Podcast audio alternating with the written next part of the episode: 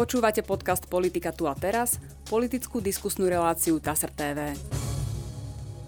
V dnešnej relácii vítam bývalého premiéra a súčasného predsedu mimoparlamentnej strany Hlas Petra Pelegrínyho. Dobrý deň. Dobrý deň, prajem. Pán Pelegríny, začal by som citáciou z agentúry TASR ohľadom toho, ako vy ste hodnotili aktuálnu schôdzu Národnej rady. Takže čo píše TASR? Peter Pellegrini v útorok vyhlásil, že vláda Slovenskej republiky nezvláda svoju úlohu. Podľa programu parlamentnej schôdze, ktorá sa začala v útorok popoludní, súdi, že vládna koalícia je absolútne mimo, pretože program schôdze nereflektuje problémy ľudí. Mňa zaujalo, že dobre, no tak opozícia vždy má pocit, že tá vláda nedostatočne reflektuje, že by mala pridať. Nakoniec je to aj úloha opozície kritizovať, kritizovať vládu, ale, ale čo konkrétne teda, čo vám chýba? Ten program má 90 bodov čo tam podľa vás nie je? Prečo nereflektujú problémy no, ľudí? Ja si myslím, že väčšina z nás vníma, do akej e, situácie Slovensko alebo do akého obdobia sa momentálne e, hýbe. Zoberte, že máme tu problém s extrémnymi rastúcimi cenami energií. Dokonca tieto dva dní bude zasadať e, Európska rada premiérov, kde bude hlavnou témou, ako zabrániť rastu cien energií. Máme tu extrémnu infláciu, to znamená veľký rast cien aj potravín, aj iných výrobkov. Eh, evidujeme veľký nedostatok mnohých komodít, napríklad v stavebnom priemysle alebo inde. Eh, hrozí nám takisto nedostatok pracovnej sily v niektorých segmentoch. A toto všetko sú veci, ktoré si myslím, že u ľudí zbudzujú aj určitý strach, ako prežijú nasledujúce obdobia, či Slovensku zvládne tieto veľké výzvy. No a my na programe schôdzi máme veci ako interrupcie, s čím prichádzajú vládni poslanci, alebo zrušenie jedno- a dvojcentových eh, mincí, alebo v skrátenom legislatívnom konaní vláda okamžite potrebuje vyriešiť pani Zuzanu zo Solivaru a vyplatiť jej 400 tisíc očkovacej lotérie. Mm. Tak to sa mi zdá, že sú veci, ktoré sú úplne mimo a namiesto toho, aby sme hovorili o týchto kľúčových problémoch, o, o ktorých myslím si, že hovorí celá spoločnosť a ľudia očakávajú nejakú aktivitu, tak, e, tak to tak nie je. A dokonca presne na základe tej mojej tlačovej konferencie sa opýtal na, hneď o niekoľko hodín e, nejaký redaktor priamo premiéra čo na to hovorí. A pán premiér, namiesto toho, aby povedal, že všetko rieši, tak prečítal program parlamentu, kde vymenoval napríklad aj tieto zákony, ktoré nakoniec človeku nič zásadného v tejto zložitej a ťažkej situácie neprinesú a naproti tomu hlas predkladá reálne návrhy zákonov. Takže z tohto pohľadu sme chceli aj ukázať, že keď dvaja robia to isté, je to úplne iné a vláda fakt naozaj si rieši také trapné veci niektoré a vôbec nerieši to, čo by sme mali riešiť. A ja aj sa udivujem, že Parlament je schopný rokovať 5 hodín o interrupciách a nie je schopný rokovať ani len 2 hodiny alebo hodinu o cenách potravín, o cenách energií a tak ďalej. Tak sú tam ako také čiastkové návrhy zákonov, kde, kde podľa môjho názoru už myslia aj na toto. Ale dobre, možno, že tam nie je nejaký taký veľký balík, ktorý by som... No, veľký balík je tam nie je žiadny a čo sa týka energií, čo sa týka napríklad návrhu znížiť DPH na niečo alebo odpustiť mm. nejaké veci. To nič v zákone, to nič v tých zákonoch, ktoré tam sú, nie, nie je. No, vy ste, vy ste navrhli. Navrhli ste toho viacej. E, vidím tu návrh na pandemickú očer vo výške čistého príjmu. To pre prípad teda, že by sa nám to negatívne vyvíjala pandémia. Mm. Návrh na dočasné zniženie DPH na energie na 5 mm. počas celej zimnej vykurovacej sezóny. Mm-hmm. Takéto niečo schválili v Čechách, myslím, na dva mesiace, áno, ale, áno. ale schválili. E, čo tu ešte vidím? Návrh na valorizáciu dôchodkov aj v budúcom roku vo výške 2% a jednorazovú kompenzáciu pre slovenských seniorov. No má to jeden spoločný menovateľ, všetko to ide na úkor štátneho mhm. rozpočtu a ten by práve už e, mal pomaličky myslieť aj na to, e, ako šetriť, pretože za tie dva roky e, pandémie naozaj e, dlh štátu výrazne narastol a, a e, asi treba už zvažovať každé jedno euro, ktoré sa na niečo použije. E, opozícia, tej sa ľahko navrhuje, zaplate, dajte, zvýšte. E, urobili by ste to aj ako premiér? Išli by ste týmto spôsobom a z čoho by ste to zaplatili? No, tak ja na rozdiel od takej tej štandardnej opozície, ktorá možno nemá žiadnu skúsenosť s vládnutím, som bol aj štátny tajomník ministerstva financí, aj bývalý premiér. Takže e, mal som zodpovednosť za verejné financie. Ale len pripomeniem, že moja vláda odovzdala krajinu s deficitom 1,3 hrubého domáceho produktu a s dlhom na úrovni 4,48% Dnes ten dlh nie je výrazne. O tretinu sa zdvihol náš dlh až 60% a mne je na tom naj, akoby, najhoršie vidieť to, že ja neviem, kde tie peniaze skončili. Ja napríklad by som tejto vláde toleroval určitú mieru zadlženia a nejaký väčší deficit, pretože je kríza. Ale tolerovalo by som ho vtedy, keby som videl, že značná časť peňazí skončila u ľudí ktorí tu žijú, že skončila u, firmy, u firm, firiem, že skončila naozaj tak, že by ten náš priemysel povedal, ďakujeme vláde, zachránila nás. Dnes nemáte jedného človeka spokojného s výškou pomoci, rozsahom pomoci a dlh máme v závratných výškach. Keď hovoríme o našich opatreniach, tak tie sú financovateľné bez akýchkoľvek problémov. Pretože Koľko by úhrnom uh, bolo treba... Pozrite, ja poviem, uh, ak sa hovorí o pandemickej OČR, tak to je, ak by naozaj tých detí bolo veľmi veľa doma a matky alebo otcovia musia zostať e, s nimi doma, nie z vlastného rozhodnutia, ale z rozhodnutia štátu, tak ak by dostávali čistý svoj príjem, aby nechudobnili kvôli tomu, že je tu COVID, tak by to možno stálo nejakých 7-8 eh, miliónov eh, roč, mesačne, ale to len vtedy, ak by boli naozaj hromadne všetky deti doma zase tak, ako mm. boli predtým. Proste ak, počas toho, keby kulminovala tá, tá Samozrejme, tak by to bolo asi taký, eh, potom ako by to klesalo, zase by to bolo treba použiť len niekoľko mesiacov. To sú všetko ufinancovateľné veci. To by nebolo viacej, ako stojí očkovacia lotéria, ktorá mm. si nemyslím, že priniesla nejaké zázraky, naopak je skôr násmiech. Poďalšie, ak hovoríme o valorizácii dôchodkov, deto a spolu s tým jednorazovým kompenzačným prí, prí, prídav, príspevkom, ktorý sme navrhli, ten ešte do zákonne predložíme až o mesiac, tak by to zase mohlo byť radovo niekde na úrovni 300 miliónov. Ale 300 miliónov je dnes suma, ktorú my sme napríklad navrhovali pri 300 eurovom eh, jednorazovom odškodnení rodín pre každé jedno dieťatko. To bolo zhruba pre milión detí 300 miliónov zamietnuté. Navrhli sme zdvojnásobiť rodinné prídavky z 25 na 50 eur, to je zasa 300 miliónov ročne zamietnuté.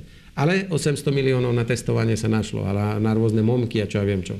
Teraz navrhujeme zase zhruba 300 miliónov by bola jednorazová konce- e, e, kompenzácia pre seniorov, pretože by bola od 300 až do 50 eur podľa výšky dôchodku. Zasa stýka sa to asi 1 100 tisíc dôchodcov, takže by to bolo možno aj menej ako 300. S tou valorizáciou by to bola taká suma. Všetko zvládnutelné sumy v tomto rozpočte. A pripomínam, štátny rozpočet má aj tento budúci rok naplánovanú rezervu vo výške 1,7 miliardy eur. To znamená, pekne môžeme z tejto rezervy brať a pridávať tam. Ja keby som bol predseda vlády, tak určite sa samozrejme na jednej strane riadím tým, že treba konsolidovať a nie extrémne zadlžovať budúce generácie, ale vždy by bola moja priorita bola, či ľudia na Slovensku sú v poriadku a či im nič nechýba, alebo či im netreba pomôcť. Nesmiete sa pozerať na to čisto matematicky, e, že bude deficit 4,9% a ľudia si nebudú mať za čo e, kúpiť chleba alebo nebudú mať za čo kúriť. Takže takto sa vládnuť nedá. Tieto naše návrhy sú vždy podložené aj reálnym odhadom financovania s tým, že si to táto vláda môže dovoliť a ja garantujem vám, že viem o tom niečo, pretože som tých rozpočtov zažil už veľmi veľa 300 miliónov na takéto opatrenia sú absolútne, e, není pre žiadny štátny rozpočet problém. Pýtam sa, kde sú tie iné miliardy, lebo tie miliardy, e, ktoré som zatiaľ videl premrhané, neviem naozaj, kde skončili, lebo nevidím na Slovensku ani žiadny stavebný rozmach, nevidím ani spokojných podnikateľov, ani v gastre, ani inde, tak neviem, kde tie peniaze sú. Ak spomínate tú rezervu e, na COVID, tak o tej rozprával aj pán premiér Heger. E, keď e, komentoval budúcoročný rozpočet, jednoducho stále ešte je potrebné tam mať takúto rezervu, lebo zdá sa, že napriek očkovaniu a tie problémy s covidom pretrvávajú a je, je zrejme, že aj na budúci rok tu ešte stále budú. Ja by som ocitoval zo správy TASR, ako, ako on hodnotil ten rozpočet. Takže podľa pána Hegera je to rozpočet rozvoja a stability. E, ocitujem ho. Ešte stále sme v pandémii a musia tam byť rezervy na potreby, ktoré môže priniesť. Zároveň vieme, že budeme realizovať plán obnovy a s tým je dôležité urobiť reformy. A tu ma zaujal ten plán obnovy, už teraz sa o tom začína, začína diskutovať. Nakoľko je podľa vás náš plán čerpania peňazí e, z plánu obnovy e, závislí od toho, aby sa realizovali konkrétne reformy. Vy ste to totiž to dneska už na tlačovej konferencii naznačili, že napríklad možná reforma zdravotníctva je tam uvedená príliš konkrétne, a bude problém, ak sa nebude presne v tej forme re, e, realizovať, čerpať na to peniaze. No, keď pán premiér tak ten rozpočet hodnotí, no ako inak ho už aj má. Ja som ho zhodnotil pred týždňom a zhodnotím ho aj dnes, že je to rozpočet ďalšieho zadlžovania Slovenska a chudoby a narastania chudoby. V tom rozpočte nie sú žiadne impulzy, ktoré by mali pomôcť hospodárskemu rastu. Pozrite si jednotlivé kapitoly, skoro žiadne euro na investičné aktivity, nič. Drží ich minister vo všeobecnej pokladničnej správy, aby ich mohol, aby správe, aby ich mohol nejakým spôsobom zase vydierať, komu dá, komu nedá na investície. Takto to fungovať nemôže.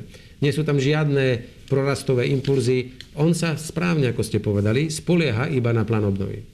Plán obnovy, chcem všetkým povedať, je síce dobrá vec, je to veľa peňazí, ktoré ale ako únia budeme ešte veľmi dlho rokov splácať, čiže to nie sú veľmi zadarmo peniaze, ale v poriadku.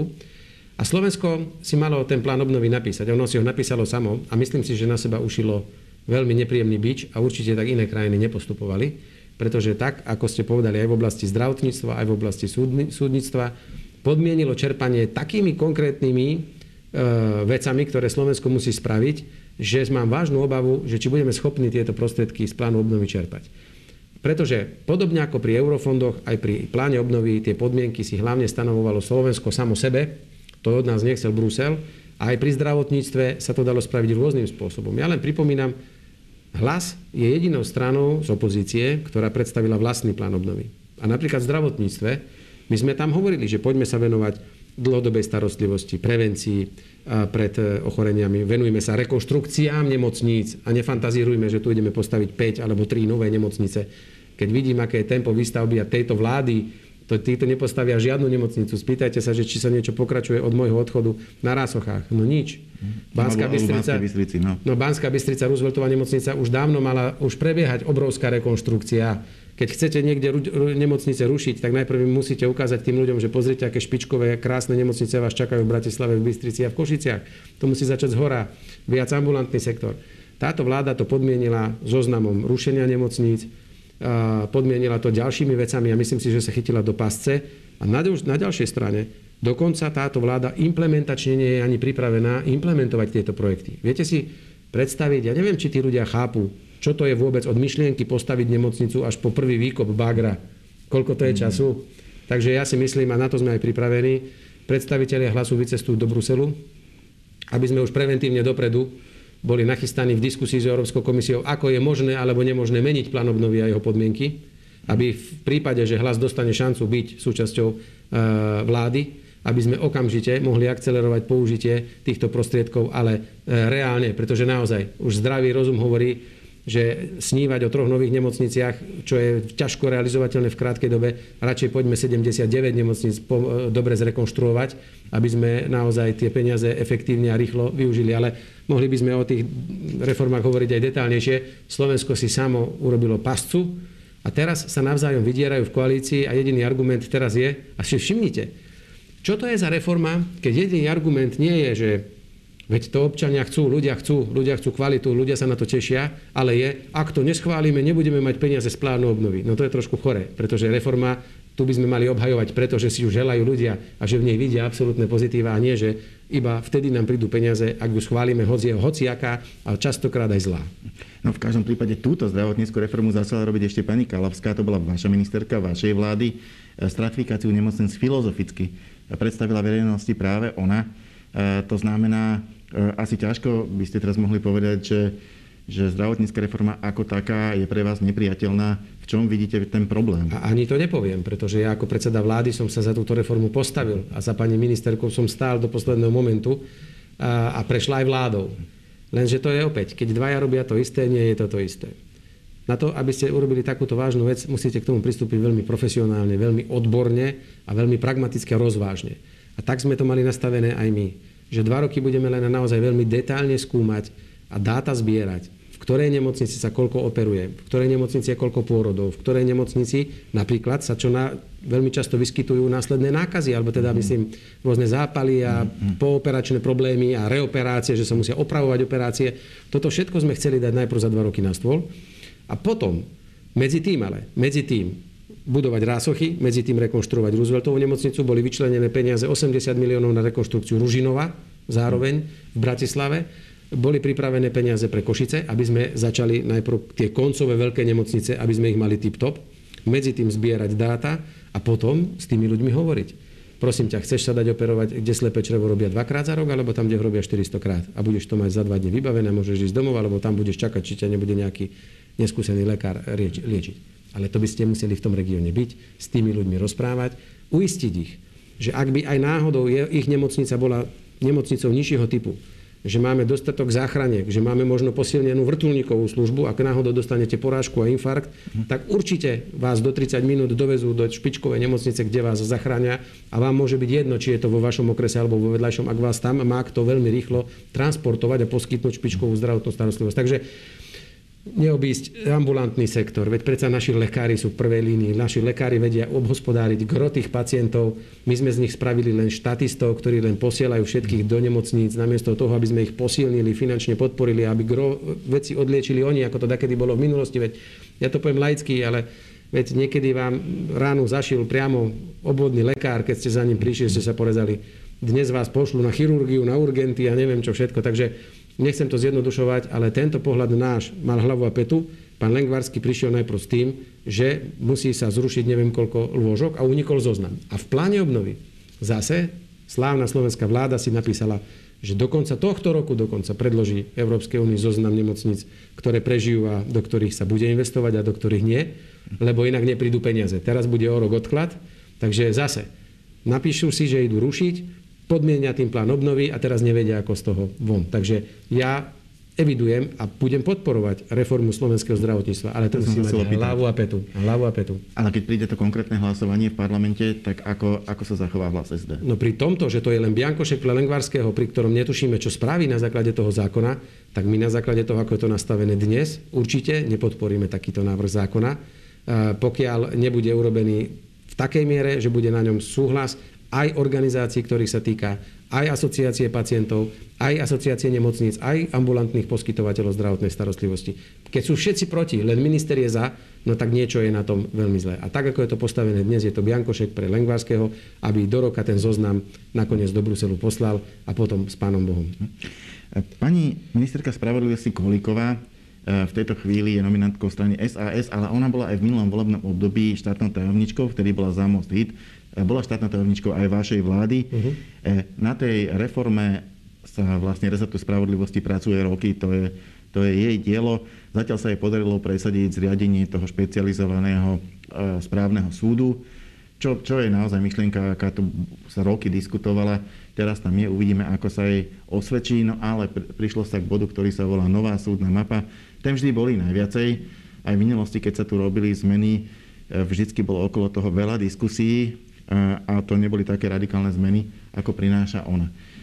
Ako sa staviate k tejto reforme? Ja by som sa už rovno spýtal, je to reforma, kde je možné v tejto chvíli začať rokovať o kompromise, to znamená nie tu súd zrušiť, e, ale spraviť z neho len pobočku, presunúť to proste, nechať tie základné parametre a len poposúvať tie konkrétne kroky, alebo je to neopraviteľná súdna mapa, e, pretože zastupcovia okresných a krajských súdov žiadali na rokovaní s pani Kolíkovou úplne od toho upustiť a začať od znova? No, mám taký pocit, že táto reforma je tlačená pani ministerkou len kvôli tomu, že ona chce mať taký punc reformátorky. A zdá sa mi, že to robí viac kvôli sebe, ako naozaj kvôli tomu súdnictvu na Slovensku, pretože ona rada by končila vo vláde ako tá, ktorá urobila zásadné tu zmeny. No, okrem toho, že máme teda súd, to je jeden navyše, Uvidíme, že ako efektívne bude pracovať, zatiaľ neurobila nič.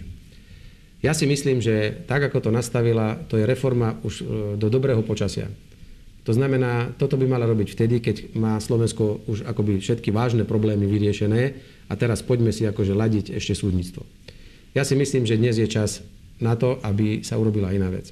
Aby sme postupne, aj my sme to pomaly robili, ale ak dnes to financie dovolia, aby sme posilnili pomocný personál na súdoch, to znamená mhm. tých súdnych úradníkov a tých, ktorí pomáhajú sudcom, aby sme ich ešte aj materiálovo technicky dovybavili novšou technikou, aby sme dokončili e, opravy tých súd, súdov a zlepšili to kvalitné prostredie pre sudcov. Myslím si, že to by mal byť prvý krok.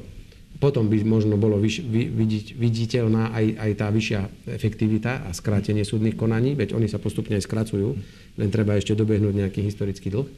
A ja si myslím, že teraz zaťažovať súdny systém a stresovať Slovensko súdnou reformou, popri zdravotnej reforme a popri ešte aj reforme e, ochrany životného prostredia a tých národných parkov, to je normálne, ako keď chcete tých ľudí asi terorizovať, alebo ich už tak chudákov všetkých vystrašiť, aby nevedeli, čo sa tu deje. Ja si myslím, že reformu súdnictva na teraz treba odložiť, nie ju prerobiť, ja si myslím, že už je tak sprofanovaná a tak narazila na taký silný odpor, že pani ministerka by sa mala stiahnuť a radšej povedať v poriadku, idem radšej posilniť personálne dobývanie súdov, tam, kde je málo sudcov, tam, kde je málo pomocného personálu, teda nie pomocného, ale teda tých vyšších súdnych úradníkov, asistentov sudcov, pretože potom volajú sudcovia, aby bolo odľahčené od administratívy. A poďme radšej tak. A keď o 2-3 roky sa situácia na Slovensku zaštandardizuje, že nebude tu problém s cenami energií, s potravinami, neistota ohľadom rastov príjmov, vysoká inflácia, nedostatok komodít na trhu a možno aj kolaps zdravotníctva a tak ďalej, potom sa vráťme k reforme súdnictva a k súdnej mape. No, ja si myslím, že momentálne je lepšie riešenie ísť z kratšej cesty preč a radšej im pomôcť finančne sa postaviť na nohy. A akurát vy ste vlastne povedali, že je vhodné sa k tej reforme vrátiť potom, až bude dobre. E, otázka je, nastanú také časy, nie sú každé časy typické nejakými problémami. Teraz máme veľké problémy s koronavírusom, to je pravda, a, a neskončilo sa to žiaľ. Aj, aj s nástupom očkovania ten, ten problém nezmizol, ešte stále ho republika prekonáva. Ale o dva roky budú zase iné problémy a potom zase ďalšie. Ta, taký ten čas, že všetko je v poriadku, kľud, poďme teraz do toho, možno by nenastal ani nikdy. Ale to nastane, len na to si musíte pripraviť tú pôdu. Vy keď chcete reformovať, tak sa musíte najprv dohodnúť s tými, ktorých sa to týka. A nie, že vám pred súdom, pred ministerstvom dvakrát po sebe demonstrujú e, sudcovia a súdni úradníci a vy ich ani nepríjmete. A ste tam zamknutá v kancelárii ako ministerka a necháte ich tak.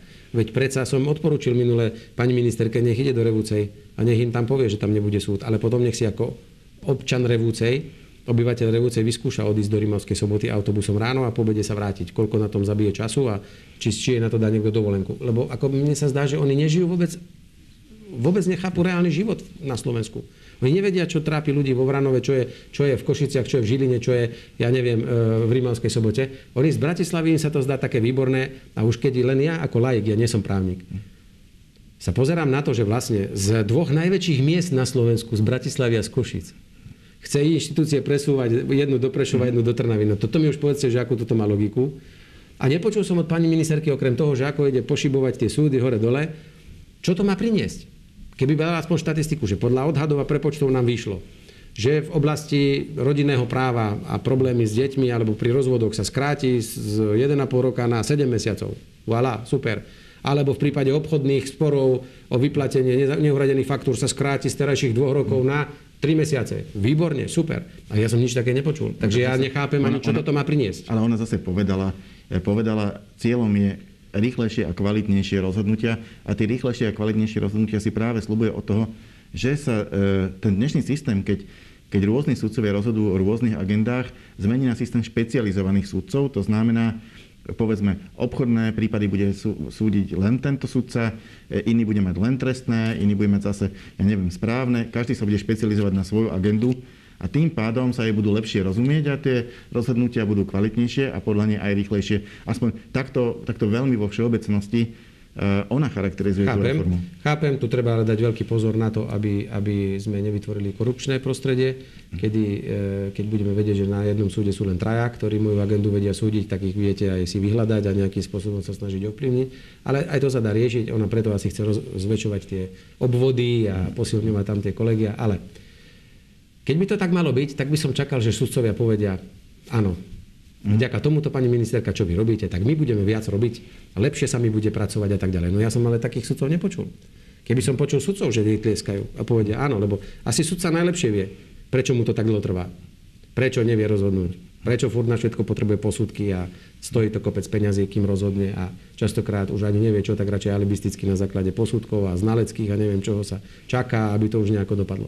Keby sudca povedal toto, čo navrhla pani Kolovka, absolútne mne zjednoduší robotu a idem no tak po, podporím. Ale ja som ešte takého sudcu nevidel, ktorý by povedal, že na základe toho, čo robí dnes, potom, čo s ním spraví pani ministerka, že bude zrazu efektívnejšie, kvalitnejšie robiť. Keď ma presvedčia, povedia to sudcovia, tak potom áno, len ona rozpráva o nich a oni sú proti. Tak hm. potom niekde je chyba. A myslím si, že momentálne u pani ministerky.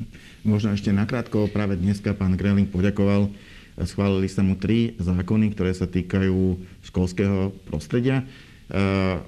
A teda ocitoval by som od čtvrtka nastáva reformný školský skok. Cieľom je posunúť školsko, školstvo do 21. storočia. Takto to e, charakterizoval pán Greling na svojej tlačovej konferencii. Ja som si pozrel, ako hlasovali poslanci, e, ktorí sú nezaradení, ale hlásia sa k strane hlas SD. Zistil som, že neboli ste proti ani jednému z týchto zákonov. E, niekde ste tie zákony podporili, niekde ste sa zdržali. Väčšinou to bolo tak, že sa ten, že sa ten tí poslanci proste rozdelili každý asi podľa mm-hmm. seba, ako to ja, vyhodnotil. Ja. Tak možno e, v krátkosti, ako, ako, hodnotíte, ako hodnotíte školstvo a ten pokrok, ktorý dosiahol pán Greling, jemu sa to už v parlamente podarilo, uh, má to aspoň schválené. No. Pripomínam, že v oblasti školstva Slovensko malo najdlhšie zatvorené školy počas pandémie na celom svete. Len aby sme vedeli, a to spôsobilo enormné škody na slovenských deťoch. A zatiaľ som nepočul recept, ako im tento jeden ukradnutý, prepadnutý rok vzdelania ideme nahradiť, pretože to si neuvedomujeme, ale to má vážne dopady na úroveň vzdelania, ktorá ich bude sprevádzať ešte veľa, veľa, veľa rokov.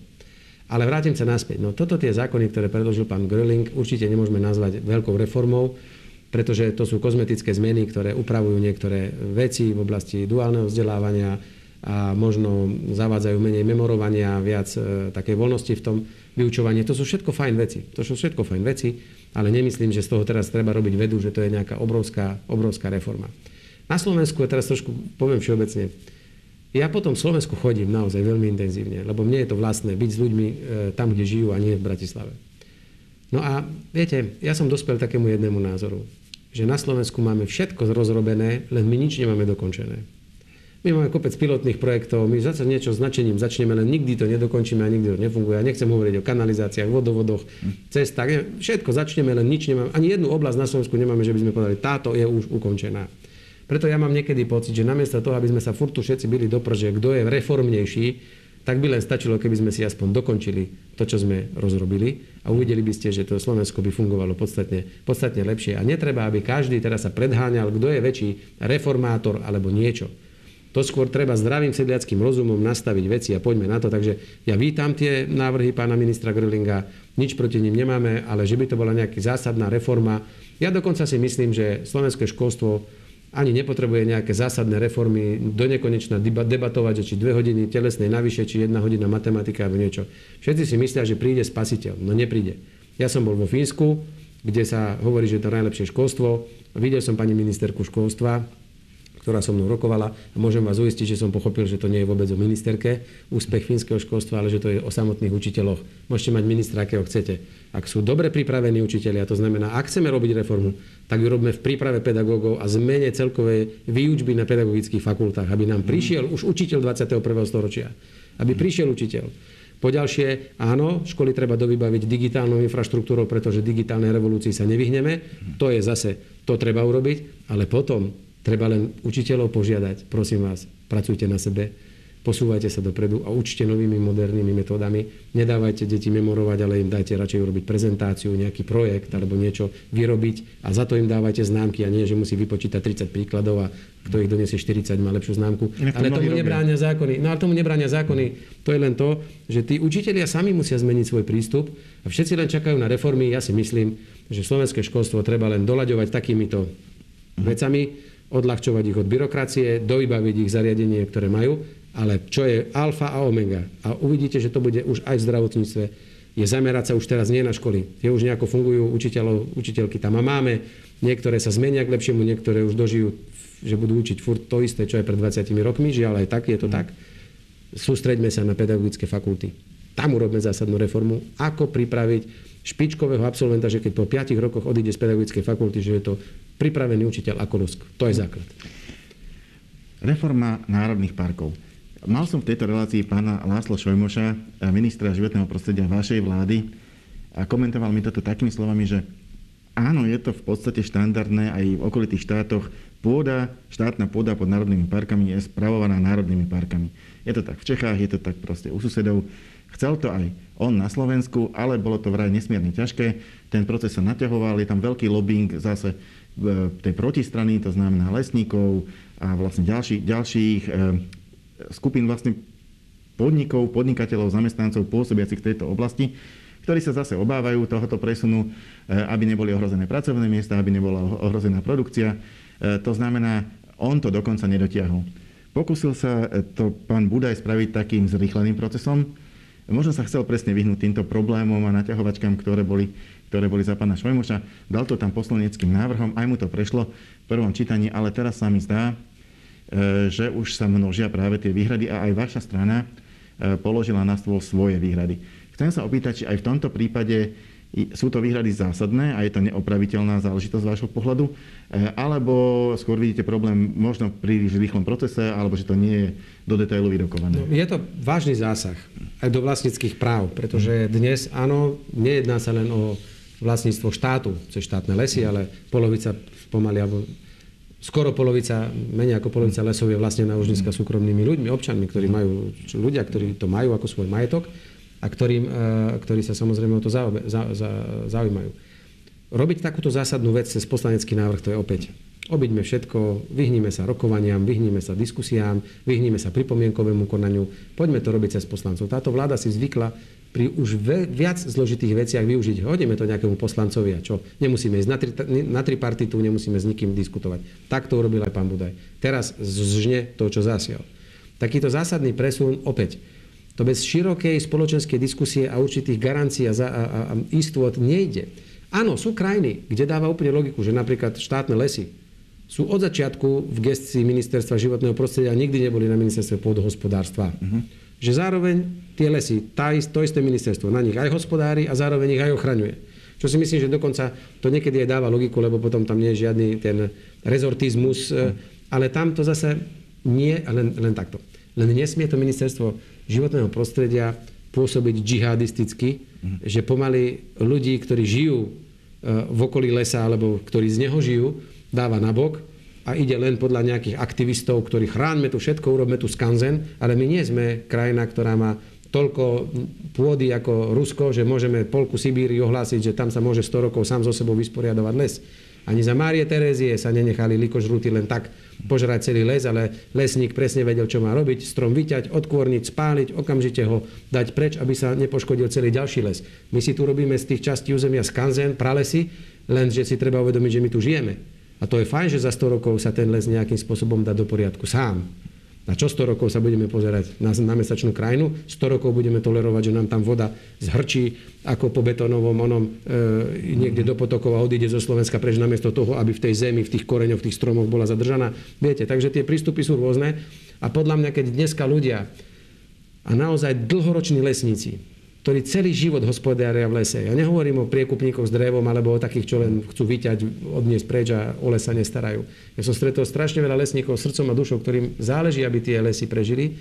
Teraz sa majú podvoliť nejakému človeku, ktorý, u ktorého vidia, že je prednejší mu e, prednejšie nejaké zviera, alebo e, neviem čo, ako život tých ľudí a ich živobytie, tak normálne majú strach a majú aj pravdu. A viete, ja si niekedy tak poviem, Slovensko je v rámci Európy celkom jedna z najzalesnenejších krajín. A, a naše lesy ešte aj za socializmu, aj za všetkých bujneli, rástli. A je zaujímavé, že teraz, či máme viacej aktivistov a ochranárov a životné prostredie tu pomaly nechce ľudí púšťať do lesa, tak tie lesy devalvujú a sú čoraz horšie a horšie. Tak niekde je chyba. Takže v tomto prípade si myslím, pán Budaj absolútne obišiel odbornú lesnickú obec, odborných ľudí, ktorí s lesom žijú od rána do večera. Veď on, čo má on s lesom, kedy on bol naposledy v lese, veď on je Bratislavčan, on ani poriadny les nevidel, e, ani v ňom nežil určite. Možno, že krivdí mu, chodí sa rád možno prechádzať, ale určite nie je človek, ktorý sa ráno zobudí a v zelenom mundúre strávi celý deň v lese a pozná to všetko, čo sa tam Tomu deje. možno trochu krivdíte, lebo to si pamätám ešte za socializmu, Čože, on, on, on, on, on, bol, on bol ten ekologický aktivista, ktorého Aha. tí komunisti tu naháňali. Aha, Čiže, to som nevedel, tak sa ospravedlňujem, bol, bol ekologický celo, aktivista. celoživotné. OK, tak potom beriem späť, toto jeho etapu životnú som nevnímal mm. takto nejak, že ekolog.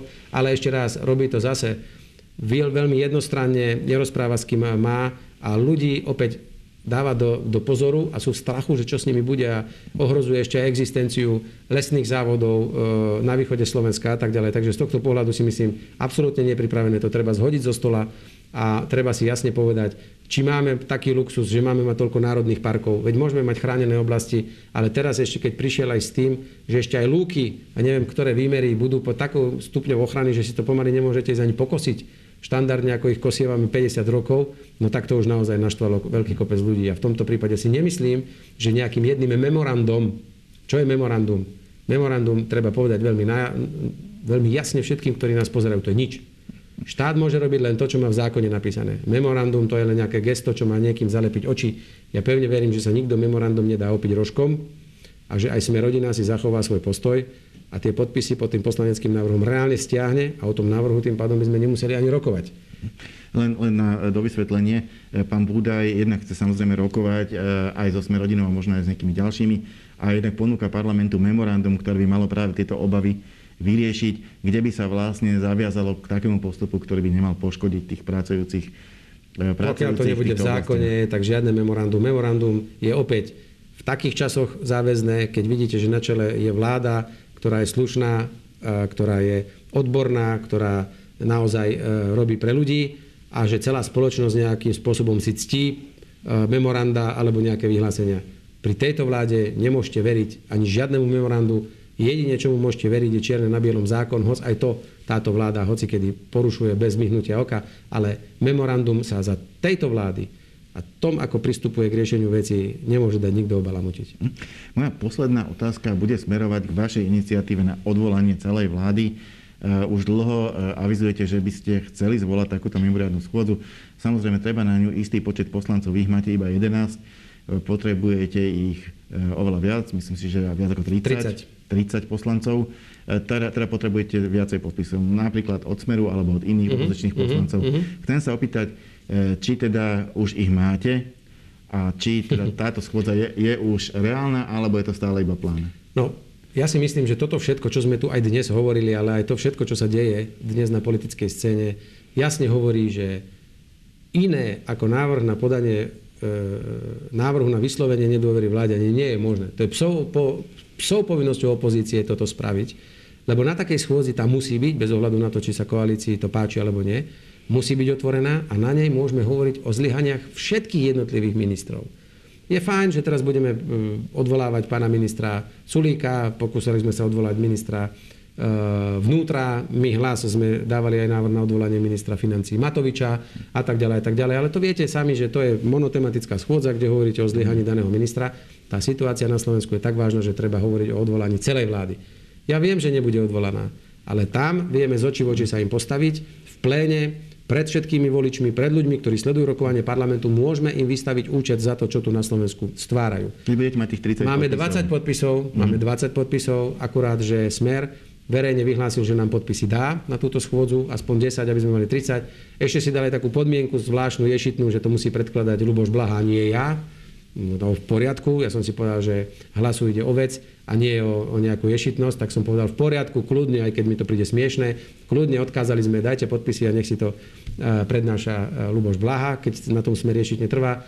Ani tak nám dodnes tie podpisy nedodali, vrátili nám naspäť nepodpísané hárky. A ja sa pýtam, tak čo je potom lepšie? Je lepšie zvolať si do Rimavskej soboty svojich priaznivcov a s Kotlebovcami im navoriť guláš, a mávať čapicami a potom na druhý deň sa aj tak nič nedieje, alebo nájsť odvahu aj za cenu veľkých útokov zo strany koalície tú schôdzu zvolať a niekoľko dní do tej vlády búšiť a vystaviť im účet. Ja si myslím, že treba, ak chce e, niekto robiť opozičnú politiku, tak sa tej vláde postaviť a nie naozaj s Kotlebovcami ľuďom variť guláš na nejakom proteste v Rimavskej sobote. Prepačte, ale to, cez to sa ja nemôžem preniesť, že e, takto dohneda smeruje už dneska čas sociálnej demokracie na Slovensku. Ďakujem pekne, to bola posledná otázka, posledná odpoveď našej dnešnej diskusie. Ďakujem za ňu Petrovi Pellegrinimu. Ďakujem pekne za pozvanie. A my sa v našej relácii stretneme opäť na budúci týždeň. Dovidenia.